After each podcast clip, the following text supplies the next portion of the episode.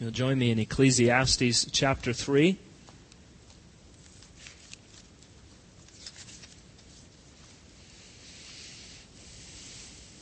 Continue our series this morning through the book of Ecclesiastes.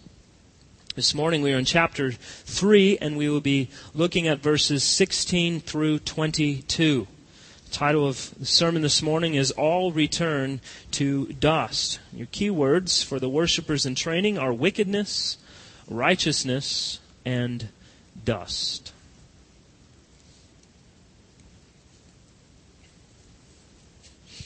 While you're turning there, I want to catch us up on the book of Ecclesiastes, where we've been. As we saw from the beginning, Solomon has been conducting a sort of experiment spanning the extremes of life. So, Solomon sought to find the meaning of life, the purpose of creation, the, the, big question of why are we here? He sought to answer. He thought perhaps it was to find it in wisdom or education. And then he turned to the opposite extreme of folly he looked in comedy. Perhaps it was laughing. Laughter was the great filler of the soul. He turned to wine and parties and women. He built enormous gardens. He filled his life with material possessions. He sought to find meaning in his toil, his work. He filled his body on food and sex and ultimately on laziness. And we've seen so far that Solomon has lived life in the fast lane under the sun. This statement, under the sun, that he uses frequently throughout the book. He's seeking meaning in life. He's seeking joy. He's seeking to find some purpose to this thing called life. And he realized and it was inevitable, as we looked at two weeks ago, that death comes. No matter who you are, where you live, and what you do to sustain your life, ultimately, in the end, death comes. And so it begged the question once more for Solomon then what's the point? Then what's the point? And he helped us as we began to look a little bit further in his argument in chapter 2, beginning of verse 24, he said, There's nothing better for a person than that he should eat and drink and find enjoyment in his toil. This also I saw is from the hand of God, for apart from him, who can eat or who can have enjoyment? For to the one who pleases him, God has given wisdom and knowledge and joy, but to the sinner he has given the business of gathering and collecting only to give to one who pleases God. This also is vanity and a striving after the wind. So, we see in part Solomon begins to turn his focus from the here and now to the eternal. And then we looked at last week the providence of God. Despite what the 60s band, the Byrds, taught us, Ecclesiastes chapter 3 is not about peace, smoking pot, and having flowers in your hair, but rather the reality that a sovereign God providentially orders all things in our lives that come to pass according to his sovereign, wise, and good purposes. Verse 11, he told us, He, God, has made everything beautiful in its time. Now, additionally, Solomon pointed us to the reality that God has placed eternity into the hearts of man. We saw that also in verse 11. And every one of us longs for life beyond this mortal time. For something greater than this. Everybody, everywhere, longs for that. For something restored to its original beauty. For eternity. And since men fight and strive to fill that void, to fill that longing with all the world can offer instead of the giver, the source of true joy and contentment, we're constantly dissatisfied.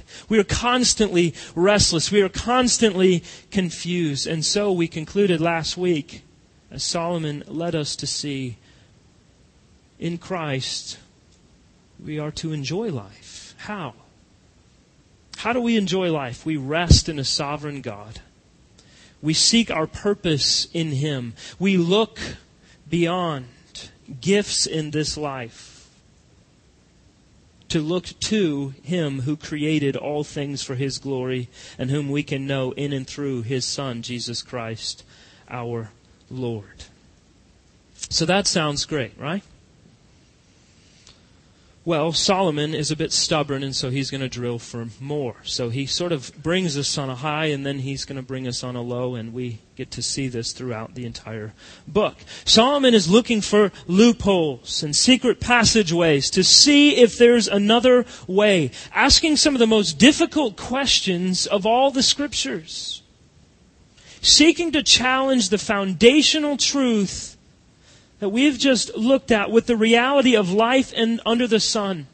And so now he gets to a place where he's starting to say, if this is true, if God has providentially ordered all things to come to pass according to his good and wise purposes, what about this. And he's going to present us with a few different options. So Solomon, in his wisdom and for our benefit, assumes the objections of skeptics and philosophers, for he himself was persistent in ensuring that he left no rock unturned in answering this great question. What is it all about? So remember the sum total of all that Solomon taught in chapter 3 verses 1 through 15 is this, namely, that if it happens in this life, it happens according to the inscrutable wisdom of God, and in His timing, not ours. It is right and beautiful in the big picture when viewed with a wide angle lens. When we can get the perspective, when we can understand that God sees all things in a way that we cannot, we understand that God is at work to bring all things to pass according to his will. So immediately, though, we see Solomon raise objections to his own conclusion. Let's look, verse 16. Moreover, I saw under the sun that in the place of justice, even there was wickedness. And in the place of righteousness, even there was wickedness. Now remember this statement, under the sun. We've seen this time and again. This is living life detached from reality, from the reality that every man, woman, child who dies will stand before God and give account for our lives. So, living under the sun is living life based upon the temporary. And it quickly proves to be meaningless. So, Solomon raises his objection if it's true that God sends whatever comes to pass in this life, what do we do with the reality that there are things that were created for goodness and righteousness, but goodness and right not there? What do we do with that? What is, what is Solomon's problem here? Solomon instinctively longs for justice. And as he looks, justice is not where it ought to be. He raises the objection, and we begin with, that we, that we begin with as people at a very early age, and we continue on throughout our life. We hear it in children, we hear it in adults all the time. Hey, that's not fair. That's not fair. This is Solomon's objection. Reality is bound up very tightly in these words, right? We who so desperately long for justice, well, we're very unjust. We are very unjust. And yet, we constantly cry out, that's not fair. As humans, we are sinful. We are selfish. We are bent. We are crooked. Read one newspaper and it will reveal to you that we do horrible, deplorable things to one another. Every one of us has scars from another person. And every one of us has given scars to another person. We are all criminals and we are all victims. So what have we done? We've organized our societies in such a way that we are able to seek some form of justice. We have courts and judges, we have lawmakers, we have police and prisons and capital punishment and military operations and the ever constant threat of retribution. At a minimum, pocketbooks are pegged with fines to maintain an ordered life in society. Now, Romans chapter 13, the apostle Paul reminds us that these very things exist and have been instituted by whom? God. Not man, but God. Romans 13 and verse 2 Therefore, whoever resists the authorities resists what God has appointed. And those who resist will incur judgment. So Solomon says, okay, that's fine, but we see wickedness in the courts. We see wickedness in this justice system. How can it be said that God sits on the throne of high justice when the judges appointed on earth to reflect that high justice do not bother to do so? How can he be up there when they are down here? Fair enough, Solomon. Often, it can be said that the place of justice is, well, very unjust. This is not just a frustration of Solomon, but indeed it points to genuine evil Innocent people go to jail, and criminals sometimes run free. You may kill an intruder inside your home and get 20 years in prison. But if you kill an unborn child in the womb, you're protected by law and applauded by activists. Discipline your children according to the wisdom of Proverbs and risk being charged with child abuse. Abuse your child by refusing to discipline them and be celebrated for a flawed understanding of love and compassion. This is unjust. Herein lies Solomon's point. Even though there are systems and institutions established as a means to bring about justice, they too reek of injustice because the system is only as good as those in charge of implementing it its laws, its policies, and its procedures, and all of us are sinners. So ultimately, sinners don't bring about justice upon other sinners. We can't. We're imperfect. We're flawed. We have mixed motives. We have selfish intentions. So Solomon's frustration is not just that injustice is done but that it goes seemingly without punishment in this world under the sun. Martin Luther wrote of this He is not complaining because there is wickedness in the place of justice, but because the wickedness in the place of justice cannot be corrected. So when the very seat of justice under the sun becomes corrupted, where can righteousness be found? Uh, we'll look at this point again next week as he turns to it in chapter 4. But we cannot linger long on this point without looking to verse 17. Solomon writes, I said in my heart, God will judge the righteous and the wicked, for there is a time for every matter and for every work. So Solomon quickly reminds himself of his initial premise. He applies the spiritual principle of God's providence that we looked at last week to his own situation, to his own question. God's timing, not mine. The ultimate check God provides against the wickedness of injustice is a knowledge of the final judgment that has not yet come the last judgment is very much in view throughout the entire book of Ecclesiastes. And it puts every injustice in its proper perspective. If there's truly a time for everything under heaven, as he told us in verse 1 of chapter 3, then there must be a time for justice. rest assured, justice is not something that God sits idly by and watches happen and not happen. The Bible is infinitely clear that God stands against injustice at every turn. Just read the prophets. They make this abundantly clear. Spend some time considering the books of Amos and Ezekiel and Zechariah and Micah. The message is the same. God hates injustice and He will do something about it. All of this proves to us that we can rest assured. Genocide, terrorism, slavery, sex trafficking, abortion, all of this will eventually come to an end. For who can stand against the justice of God? No one. Not one. But Solomon's frustration under the sun is that he could not bring an end to the opposition now. But rather than being defeated, he points us to God. God who makes all things right in the end.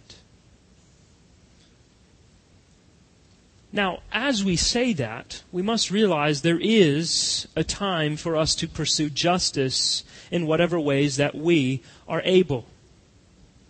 The Lord requires it of us. And as God's people, we're called to do what is right in the church, in our homes, and in society. Micah 6 8 tells us, What does the Lord require of you but to do justice, to love mercy, to walk humbly with our God? But in all the situations that we do not have the power, we do not have the authority, we do not have the wisdom to resolve, God will see in His timing that justice is done. Our confidence must never rest. This is very important. Our confidence must never rest in earthly laws, legislation, or the justice system, but our confidence must rest fully in the Chief Justice Himself, Jesus Christ we will not ultimately bring about godly justice through laws and legislation. It will come about only at the hand of God in the final judgment. God has promised a day when His Son will judge the righteous and the wicked. The time for his work of divine retribution is the day of judgment when he will render his final verdict on all mankind. Genesis chapter 18 and verse 25. Shall not the judge of all the earth do what is just? Indeed, the wicked will be punished forever, and the righteous will be comforted by the Spirit of God, who will wipe away every tear from our eyes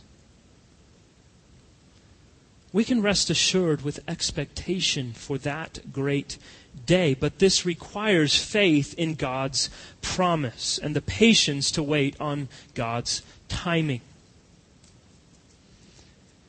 If justice seems like it's a long time coming, we should believe the words of the prophet Habakkuk, who instructs us if it seems slow, wait for it. It will surely come. It will not delay. God's justice is sure. We must rely fully and faithfully upon that great truth, that great reality. Look at verse 18. I said in my heart with regard to the children of man that God is testing them, that they might see that they themselves are but beasts. So now Solomon returns to an earlier theme that we looked at a few weeks ago death. The pigs, the dogs, and the goats will all bite the dust, just like you and I. And the Lord makes sure that we see it. So, on what basis can we look at them and say there's a difference between them and us? At first, Solomon's comparison to animals may seem unbiblical, like something an evolutionist might say. After all, we know from the scriptures that mankind is only a little bit lower than the angels. We have all the animals under our dominion. We're created in the image and likeness of God. Doesn't all of this distinguish us from every other creature in the world? Yes, of course. Man knows that he is in a separate category from the animal altogether. But Solomon's not merely commenting on our biology. He's talking about our destiny. Now, in the final analysis, science can only measure how fast our bodies rot in the ground. But knowledge of the final judgment and how men as men will stand before the great throne does not come from dissecting a frog in science class. So, because of their ignorance of the reality of the final judgment, they quickly respond, fine. Man is no different from the animals, and every life everywhere is on the same level. So, interestingly, they urge us to save the whales, like as if we were in charge of them or something. The irony is hilarious. The uniqueness of man cannot be denied. It cannot be made to disappear. Men will always be men, but apart from an acknowledgement of man's final judgment, they cannot hope to give a reasonable account of themselves as men. But truly, what Solomon says is right. Men are beasts. He's making a specific comparison here. Look at verse 19. For what happens to the children of man and what happens to the beasts is the same. As one dies, so dies the other. They all have the same breath, and man has no advantage over the beasts, for all is vanity. All go to one place. All are from the dust, and to dust all return. So here, Solomon makes one of the Bible's strongest statements regarding the inevitability of our death. His point being, people die just like the animals. Now, yes, there are many differences between us and the animals, but this is very much in common. Man or beast, our fate is the same in regards to our physical bodies. Like us, animals have been given life and breath from the Creator. Like us, their life is short. Like us, their last breath will come too. And they too will return to dust. So, using this language, Solomon reminds us of God's curse against Adam's sin. Dust we are, and to dust we shall return. As my two year old daughter might sing, ashes, ashes, we all fall down. And at this level, we resemble the beasts. Psalm 49:12 Man in all his pomp will not remain.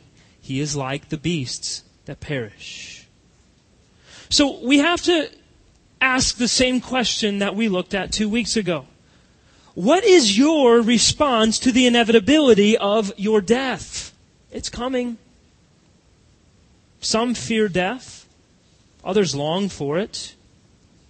Some attempt to mask their uncertainty with humor. The comedian Woody Allen said, I'm not afraid to die. I just don't want to be there when it happens. But perhaps since all men die, truly, life is vanity. For Solomon, for a moment, for just a moment, one verse, the final judgment seemed to solve Solomon's dilemma of injustice. But it was only temporary. This answer created another question. The delay of divine justice and the reality of his coming death brought Solomon right back to where he began. Vanity of vanities. It's meaningless. But he knew there was one thing that could make a difference in the face of death. Look at verse 21. Who knows whether the spirit of man goes upward and the spirit of the beast goes down into the earth? So I saw that there is nothing better than that a man should rejoice in his work, for that is his lot. Who can bring him to see what will be after him? the ultimate question for Solomon, the ultimate question for you and for me. What happens after the dust? What happens after we die? For Solomon, the reality was even if it's true that our bodies will return to the dust, maybe our souls will go on forever. If so, that will clearly distinguish, in Solomon's mind, man from beast. Also gives us an assurance of justice. If there's no life after death, there's no freedom from despair. But if there is life after death, there's great freedom from despair. So Solomon seems a bit unclear about this question. He asks, who knows? He asks the agnostic question, can we really be sure? How can we know for certain that death isn't just the end? How can we know that there's something beyond this life? It's a great question. I will argue that historically mankind has sought to answer this question of life after death in four main ways. And I want to look at those four ways. First, there are those who will say nothing. Nothing happens after death. Theologically, we call this annihilationism. That we die and we're simply annihilated. Our bodies return to dust, we become worm food, and that's that. We die. It's over. No heaven, no hell, no nirvana, no purgatory, nothing. You just cease to exist completely. Now, there are truly not many people who hold to this view in the world. Most people have some view of life after death, and I argue that all men really do because of what we learn in Ecclesiastes 2:11 that eternity is in the hearts of man. But as Paul makes clear in Romans chapter 1, they suppress that truth in unrighteousness and simply conclude on their own, nothing happens. We turn to dust. Now, obviously, biblically and even philosophically, there are some major problems with this conclusion. Not the least of which is that this is the biggest gamble you can take in all the universe. If you're wrong, you are really, really wrong. And I'm about to tell you that you are. Secondly, second view, reincarnation. This is the idea that men and women die and they come back in various forms to try and make right what they did wrong the first time. So maybe you come back as a man, or you come back as a butterfly, or a flower, or a Komodo dragon. They continue into this cycle until they get it right, and then nirvana. The problem is, Flower had a hard time remembering how they got off track and upset someone's feng shui when they were a spider. So learning from past failures is impossible. And seeking to do it perfectly is like handing me a basketball, putting me in an NBA finals game, and telling me to knock down 30 points and 10 assists before halftime, and I don't even know where to stand when my team has the ball. Everyone who believes in reincarnation will say, I don't know what I was before. Oh, okay, so you're doing better now, even though you didn't know what you did or were then. How? This is hopeless. It's foolish. And it's very, very sad. Third is the idea of scales. This is what the majority of the world believes. This is what the majority of world religions teach. And sadly, this is what many, many, many American evangelicals believe. You die, I die, we go stand in front of God who weighs our good and our bad deeds in a giant scale. We bite our nails, our knees quiver, and we wait for the verdict, hoping just hoping the good outweighs the bad so we can get some kind of reward. More good rewards, more bad punishment. Here's the problem with that. And I would argue this is worse than either of the other two ideas I just mentioned. This makes God a wicked and unjust judge.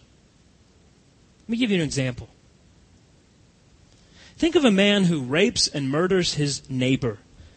dumps her body in the ocean out of no other reason but pure hatred. But he coaches Little League. He's a member of a church. He's been in the Rotary Club for 20 years. What kind of community is going to put up with a judge who looks at this man's life and says, well, he's done more good than bad. He's free to go. He coached Little League. Who's okay with that? Nobody. Nobody is. This is not a good or just judge. The crime must be punished despite anything else that may look to be good in his life. So the scale theory makes God wicked and unjust. But I'm a good person. Well, there's a lot of good people in hell. So what happens when we die? I'd like to argue that the only logical sound conclusion is the biblical one.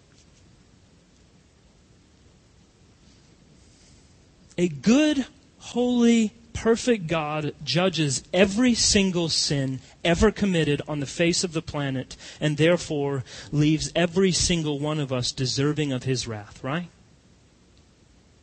If God is perfect, God is just. Therefore, every single sin must be punished. Not one can go unpunished. As soon as sin goes unpunished, God is no longer just. That's why our boy Solomon has such a hard time looking at the justice system. Why, if God is sovereign and just, do I not see justice? It's coming, Solomon. It's coming. Now, as I say that, you may be thinking, well, isn't that a complete contradiction of this whole Christian thing altogether? Isn't that the very thing we talk about when we say we've received salvation? that we are no longer under God's wrath. We're saved from the penalty of our sins. Isn't that the good news? Doesn't that make God unjust to leave my sins unpunished? And therein lies the problem with that reasoning. A Christian's sin does not go unpunished. It's simply punished in someone else on our behalf. It's punished in Christ. God the Father made Jesus the Son to be sin who knew no sin, that we might become the righteousness of God. So there are two ways to live under the reality of a sovereign, just, and perfect judge. Either we stand on our own and receive the penalty of our sin, or by God's grace, Christ does so for us. Listen, when, when it comes to what happens after we die, we don't need to guess. We need to know the truth. Solomon rightly claims in verse 17 the righteous and wicked will be judged. And Jesus says very clearly by his perfect life, his substitutionary death, his burial, and his resurrection, he says, For my people, the debt is paid in full. I'm the judge and I pay the penalty for my sheep. There's no reincarnation. There is no karma, no cycles of progress and regress. There's death and there's judgment. The question is, how am I going to be judged? Not by my works, not by my religious devotion, not by a magical prayer or some obedient deeds. Either I am in Christ and he has received the penalty for me, or I stand alone and will be judged eternally in hell. That's it.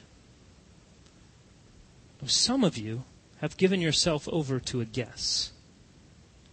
You've guessed that if you're a good person, or if you mean well, or if you're kind of spiritual and believe in some sort of God, that everything will be fine. Some of you have just assumed that one day you'll die and it'll all be over and we'll figure out whether or not this whole thing is true or not. It'll come to an end, but it's just a guess.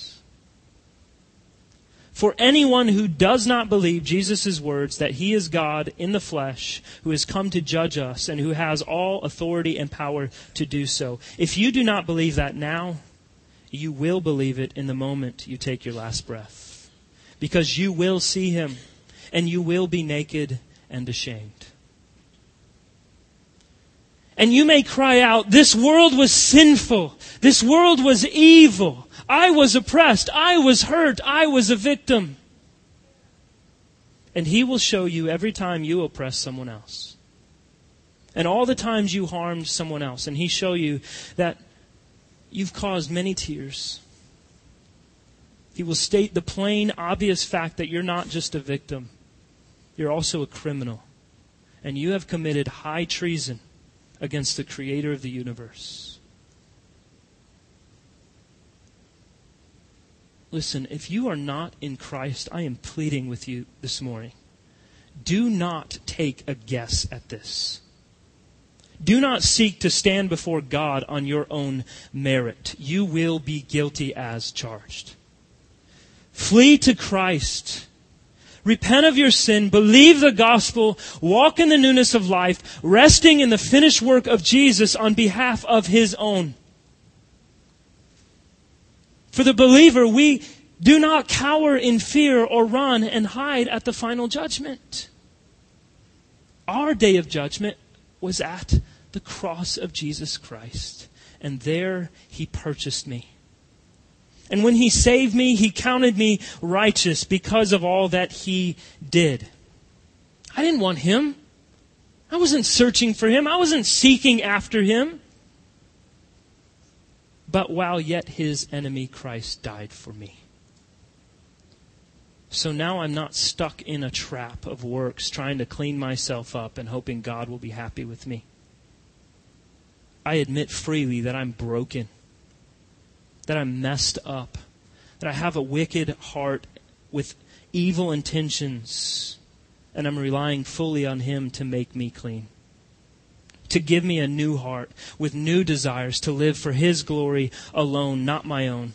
To love and to serve others, to do justice, to love mercy, and to walk humbly with God. He does that, not me. I need Jesus to get me beyond the grave, and you do too. Solomon asks at the end of verse 22 Who can bring us to see what will be after him? Who can do it? Jesus can. Jesus will. Trust him. Love him. Lay yourself bare before him. He is the way. He is the truth. He is the life. And so, as we're about to sing, in Jesus, death is crushed to death. Life is mine to live. So, again, Solomon points us to this great reality. Let's live life. Let us live life. Let us enjoy the good gifts of God in the fullness of Christ for His glory and for our great and lasting joy. Let's pray together.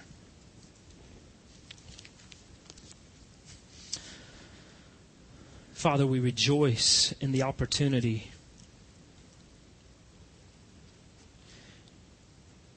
with united hearts to proclaim that Jesus truly is the way, the truth, and the life. And that apart from Him, there is no hope.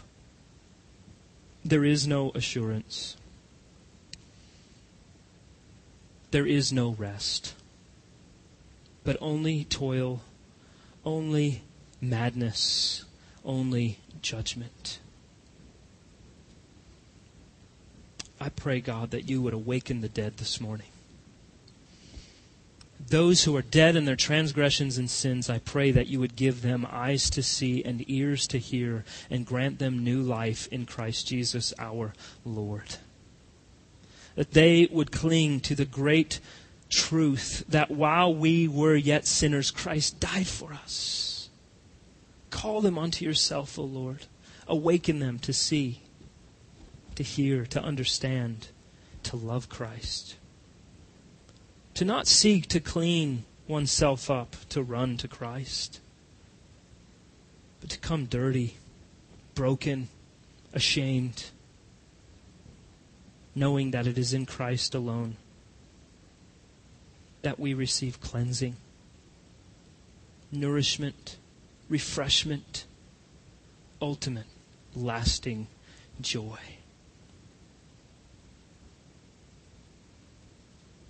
Lord, help us to live life in Christ for your glory.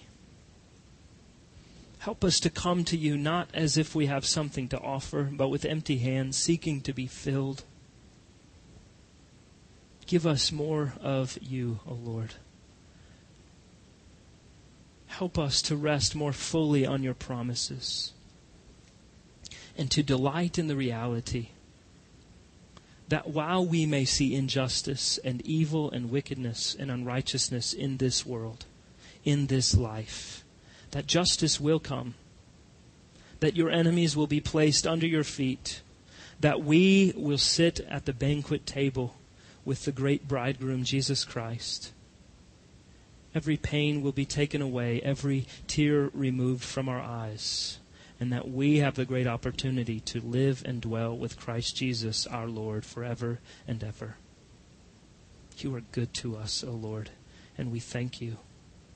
We pray, Lord, that you would press this word in on our hearts and help us to dwell upon the reality of our own death, the nearness of the end of this life, and our great responsibility to live in whatever we do to your glory. Help us, Lord, to give ourselves most fully to the proclamation, to the living out of the implications of the gospel. That you would be glorified in the nations, your people would rejoice in Christ. In his name we pray. Amen.